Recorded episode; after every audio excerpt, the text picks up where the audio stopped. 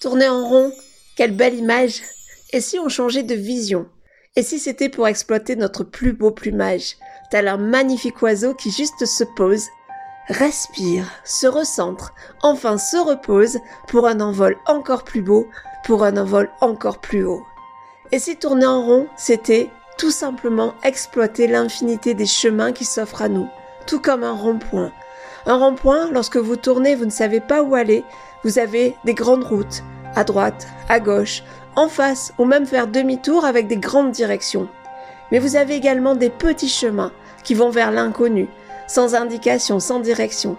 Est-ce que c'est cela qui vous attire? Et si tourner en rond, comme je disais, c'était exploiter l'infinité des chemins qui s'offrent à nous sans encore prendre de décision, en posant le pour et le contre. Car notre inconscient, lui, sait. Il sait ce qui est bon pour nous. Il faut lui faire confiance. Il sait ce qui est bon pour nous car il a toujours décidé quels étaient les meilleurs chemins. Qu'est-ce qui nous fait vibrer? Là où on est bon et là où est finalement notre route. Du coup, de changer cette vision lorsqu'on tourne en rond, c'est tout simplement accepter. Accepter ce temps, ce temps dont on a besoin pour trouver sa direction. Comme lorsqu'on part en voyage, on accepte quelquefois de se tromper de route, on accepte quelquefois de passer sur un mauvais rond-point, de prendre la mauvaise décision, parce que ce n'est pas grave, on peut toujours faire demi-tour. Alors il faut juste s'asseoir et attendre, parce que si je tourne en rond, c'est plutôt génial, parce que ça veut dire que j'avance. Mais quand je vois une direction et que ça me fait vibrer, peut-être peut apparaître différentes choses qui peuvent bloquer et freiner ma voiture.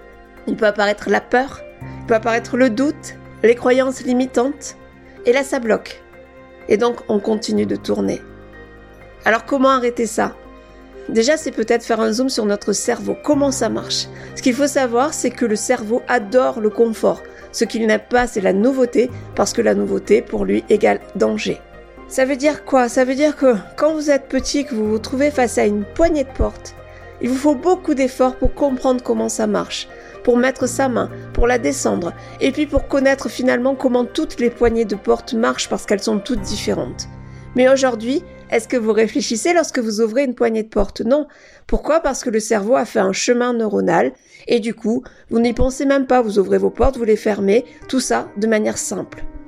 Eh bien, le cerveau a fait des chemins neuronaux pour tout, pour vos comportements, pour les personnes que vous rencontrez, pour différents signaux, parce que pour le cerveau, le confort c'est précieux.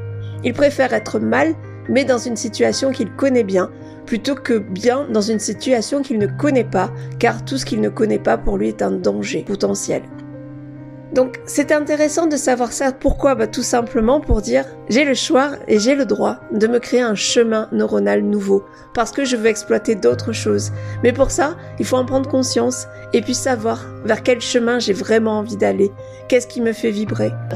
On peut parler de différentes situations qui sont effectivement où on a l'impression quelquefois de tourner en rond. Mais ça peut être un départ en retraite parce que bah, jusqu'à là on avait un cadre, on avait un rythme, on avait des obligations et tout à coup on se retrouve avec une grande liberté face à nous la liberté ça peut faire peur et c'est normal.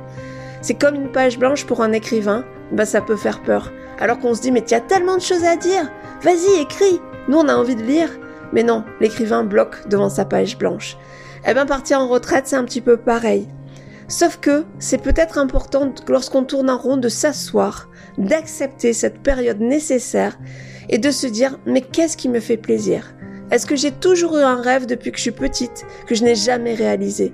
Ça peut être faire du piano, chanter, dessiner, écrire, ça peut être n'importe quoi. Mais ça peut être également faire le zoom de sa carrière et de tout ce qu'on a fait et avoir envie de le transmettre à des plus jeunes, de transmettre son expertise, de faire gagner du temps. Et si ça, ça vous fait vibrer, ben, une fois qu'on a trouvé le petit bout, le fil qui dépasse de la pelote, eh bien on déroule. Si vraiment ce qui me fait kiffer, c'est transmettre aux autres, eh bien, comment je peux le faire? Et là, il y a encore une multitude de possibilités qui s'offrent à nous, mais le chemin se fait plus centré, plus serré. Et du coup, on peut avancer, on peut faire des choix, et ainsi de suite.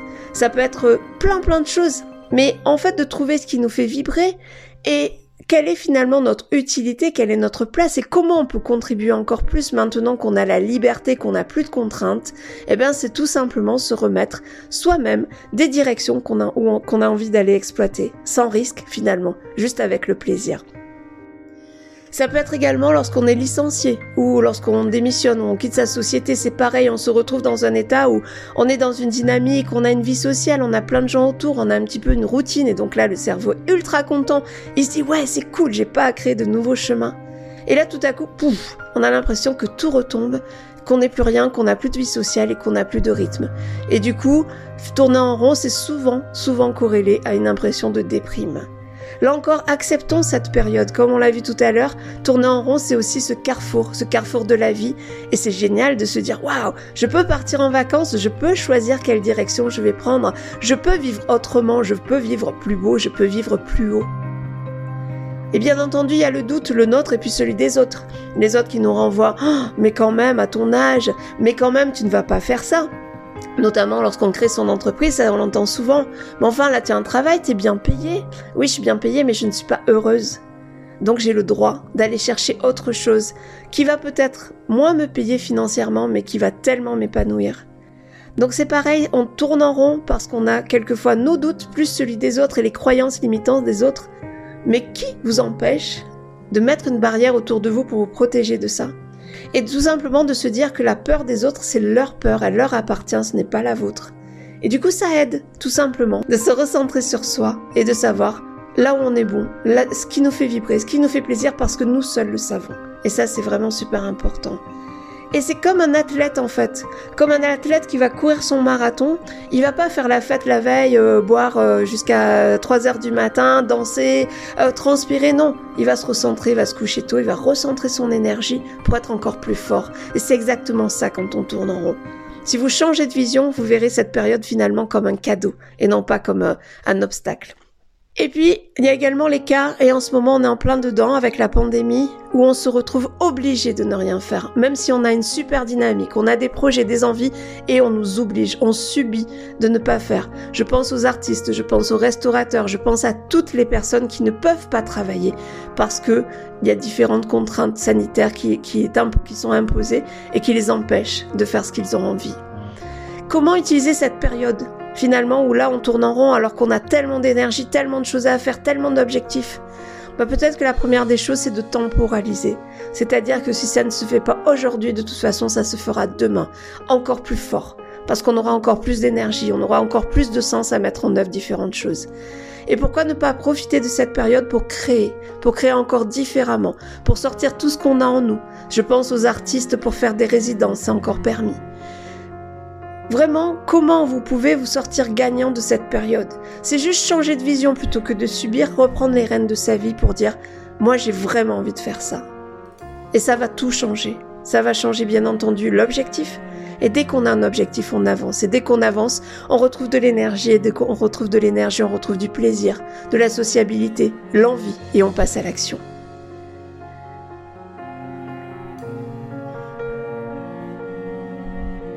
Il est important également d'identifier ce qui nous bloque, quelles sont nos peurs et quelles sont nos croyances limitantes. Alors des croyances limitantes, ce sont des choses qu'on a acceptées comme une vérité parce qu'on nous l'a dit souvent quand on était petit ou parce que les autres nous renvoient ça. Moi par exemple, on m'a toujours dit "Ah là là, mais Christine, qu'est-ce qu'elle est maladroite." Et effectivement, chaque fois que je touchais quelque chose, je le faisais tomber. Et comme on me disait, bah du coup, comme c'était la vérité, je faisais encore moins d'attention puisque de toute façon, j'allais le laisser tomber. Jusqu'au jour où je me suis aperçue, mais j'étais plus qu'adulte, que j'arrivais à faire du travail de précision, que j'étais faisais des toutes petites boucles d'oreilles, euh, enfin voilà, des choses vraiment de ultra précision. je me suis dit, bien, finalement, je suis pas si maladroite que ça. Et en creusant, je me suis rappelé tout ça. Et j'ai appris plus tard, mais vraiment plus tard, puisque ça fait à peine un mois, que j'étais dyspraxique. À l'époque, que ça ne se, ça ne se diagnostiquait pas. On disait juste, oh, tu es maladroite. Et en fait, voilà, c'est tout simplement que mon cerveau n'a pas activé certaines zones. Mais ça, je ne le savais pas. Et donc, quelque part, j'aurais pu culpabiliser de toujours laisser tomber les choses. Euh, de pas mettre la table parce que les, les, ah, les verres en cristal, on va pas les laisser à Christine. Et du coup, ça renvoie, finalement, ça rogne cette estime de soi. Et finalement, ce sont les autres qui disent leur vérité. Ce n'était pas la mienne. Et ça, c'est important de se le dire. Qu'est-ce qu'on vous a dit à vous pendant votre enfance? Qu'est-ce que vous avez toujours cru? Et est-ce que c'est pas le bon moment pour remettre en cause tout ça? Ou alors pour dire ok, je suis comme ça, ben je l'accepte, et de s'en servir finalement.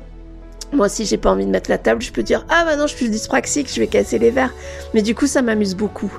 Et c'est devenu un joke, et du coup, la vision n'est plus la même. Donc c'est ça les croyances limitantes. Quelles sont celles qui vous bloquent aujourd'hui?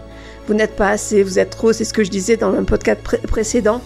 Dans mon épisode précédent, on est souvent ni pas assez ni trop, mais finalement ça c'est le regard des autres. Je pense qu'on est juste bien, juste ce qu'il faut pour être sur notre chemin, pour trouver lorsqu'on tourne en rond le bon carrefour et pour trouver la bonne voie. J'espère vraiment, euh, grâce à cet épisode, avoir changé la vision, tout simplement de ce que vous pouvez faire et de ne plus finalement subir le fait de tourner en rond, mais bien de l'apprécier, de se dire bah, c'est juste mon repos avant, avant l'action parce que je vais tout décoiffer. Et ça, si vous en êtes certain, même moi je suis sûre, moi je suis vraiment sûre que vous pouvez arriver à le faire, que vous pouvez le faire.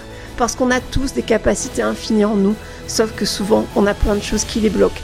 On s'empêche même de les voir, parce que ça aussi ça peut faire peur d'avoir de grandes capacités. On peut avoir peur du jugement des autres, on peut avoir peur de ne pas être aimé, de ne pas être apprécié à sa juste valeur.